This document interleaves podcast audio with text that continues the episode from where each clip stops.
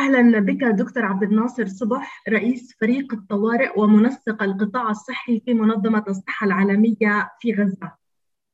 نلتقي وتبقى الهدنة صامدة بعد أحد عشر يوما من الأعمال العنيفة المميتة والتي لم تسلم منها حتى المستشفيات والمرافق الطبية.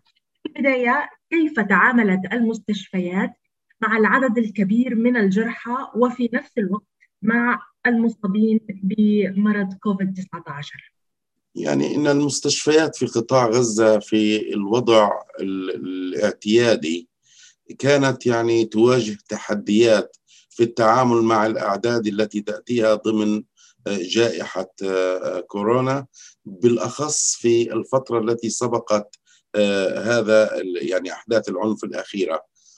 خاصة وأن غزة كانت تمر بالموجة الثانية.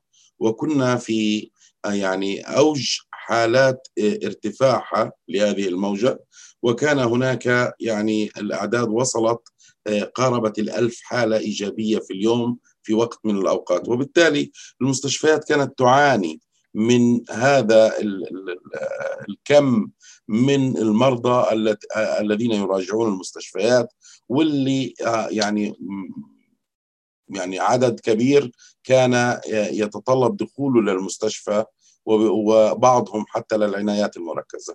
وبالتالي كان المنظومة الصحية منظومة ضعيفة وكانت المستشفيات تعاني. جاءت هذه الحادثة أو أحداث العنف الأخيرة وزادت الطين بلة أو زادت من هذه المعاناة بحيث أصبح بأنه على المستشفيات أن تتعامل مع مرضى الكوفيد 19 أو وكذلك الجرحى ومن أحداث العنف الأخيرة الأضرار التي لحقت بالمركز الوحيد الذي يقوم بفحص الكورونا في قطاع غزة كيف تأثرت عملية يعني إجراء الفحوصات وخاصة لمن لا تظهر عليه أعراض؟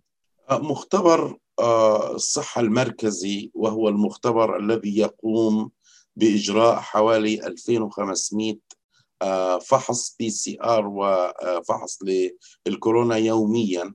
هذا المختبر هو الوحيد في قطاع غزة الذي يقوم بعمل هذه الفحوصات. جميع العينات التي يتم سحبها أو الحصول عليها من الناس من الخمس محافظات كلها بترسل إلى هذا المختبر. هذا المختبر تعرض طبعا للإصابة الجانبية أثر تدمير أحد المباني وتطاير يعني أجزاء من الردم على هذا المختبر مما اضطروا إلى إيقاف العمل لمدة 48 ساعة. خلال هذه ال 48 ساعة طبعا كانت هناك عينات تسحب وتجمع من المناطق لكن كانت هذه العينات طبعا تخزن حتى عودة المختبر إلى العمل. بعد 48 ساعة وبالتالي تم تنظيفه وتم يعني إعادة العمل فيه نظرا لأهميته. حتى لو كان هناك بعض الأضرار التي لا زالت موجودة مثل بعض يعني الشبابيك والأبواب وبعض الأثاث خلال فترة الأحداث توجه عشرات الآلاف من الأشخاص إلى المدارس للجوء في المدارس. طبعا لم وجود لما يوصف بالتباعد البدني وذكرت أن الحالات ربما انخفضت في في تلك الفترة لكن هل لديكم خشية من أن تعود وتظهر الآثار بعد؟ طبعا وزارة الصحة بالتعاون مع وكالة الغوث قاموا بجمع 300 عينة من هذه المدارس ل يعني نستقرئ المشهد من ال 300 عينة التي تم سحبها كان هناك 10 عينات إيجابية. وبالتالي يعني خشينا طبعا 10 من 300 هذا رقم ليس بسيط إذا ما افترضنا بأنه سينتشر بهذا بهذه الوتيرة يعني. فبعد 48 ساعة تم تفريغ أو عادة الناس إلى بيوتها. وبالتالي يعني أزالت هذا الخوف لدينا بالذات بأنه في المدارس ليس فقط الاكتظاظ لم يكن هناك من وسائل الإجراءات الوقائية مثل وجود الكمامات والكحول لغسل الأيدي أو المياه. بالكاد كان هناك مياه يعني لغسل أيديهم أو التحميم أو الشرب. فما بالك أن تجد يعني مياه لزياده في النظافة. وبالتالي يعني الحمد لله بأنه يعني عادت هذه الجموع وتم وقايتنا من هذا الخطر بانتشار الجائحة وإلا كان سيكون كارثتين في آن واحد كارثة الحرب وكارثة كارثة ازدياد الجائحة.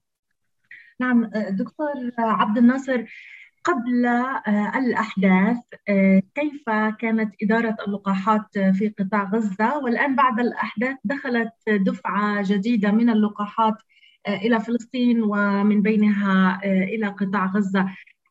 كم هي نسبة الأشخاص الذين تلقوا التطعيم في غزة وكيف تأثرت إدارة اللقاحات؟ طبعا بدأ يعني جلب اللقاحات في قطاع غزة وبدأ يعني إعطاء الناس هذا اللقاح هناك كان حوالي ما مجموعه 110 آلاف جرعة من اللقاحات تكفي لأكثر من 55 ألف أو 55 ألف و200 شخص. طبعا قبل الجائحة كان الرقم قد وصل إلى 38 ألف و600 شخص قاموا بتلقي هذا اللقاح. وكان هناك في الآونة الأخيرة قبل أحداث العنف. كان هناك نوع من العزوف المقلق لمنظمة الصحة العالمية عن يعني ذهاب الناس لتلقي اللقاح. الآن وقد وصل يعني لقاحين آخرين هما فايزر وسينوفارم 10000 جرعة سينوفارم و 46 ألف من فايزر. وسيتم يعني وضعها في المراكز في الأسبوع المقبل حتى يتمكن الناس من تلقي هذا اللقاح. بالإضافة إلى يعني تشديدنا ونشاطاتنا التي كثفت بالتعاون مع اليونيسف ومنظمات أخرى لنشر الرسائل يعني إلى المواطنين بضرورة تلقيهم للقاح حتى يقي نفسه ومن حوله. نعم كثير من التصريحات تحدثت عن إعطاء الأولوية للمستلزمات الطبية وإدخال المستلزمات الطبية إلى قطاع غزة. حتى الآن إلى أي مدى تكمن الحاجة إلى دخول هذه المستلزمات وما هو مدى حجم النقص أو الحاجة إليها في غزة؟ غزة لديها أزمة مزمنة. غزة تعاني من نقص في الأدوية والمستهلكات والمواد المخبرية والأجهزة وحتى في الطواقم الطبية. هذا بالصورة الاعتيادية. فما بالك الآن يعني ونتيجة هذا الحدث أو الحدثين لنقل الكوفيد 19 زائد الأحداث العنف الأخيرة أصبحت يعني غزة تعاني مزيدا من النقص. وصل نقص الأدوية في غزة إلى 50% من القائمة الأساسية.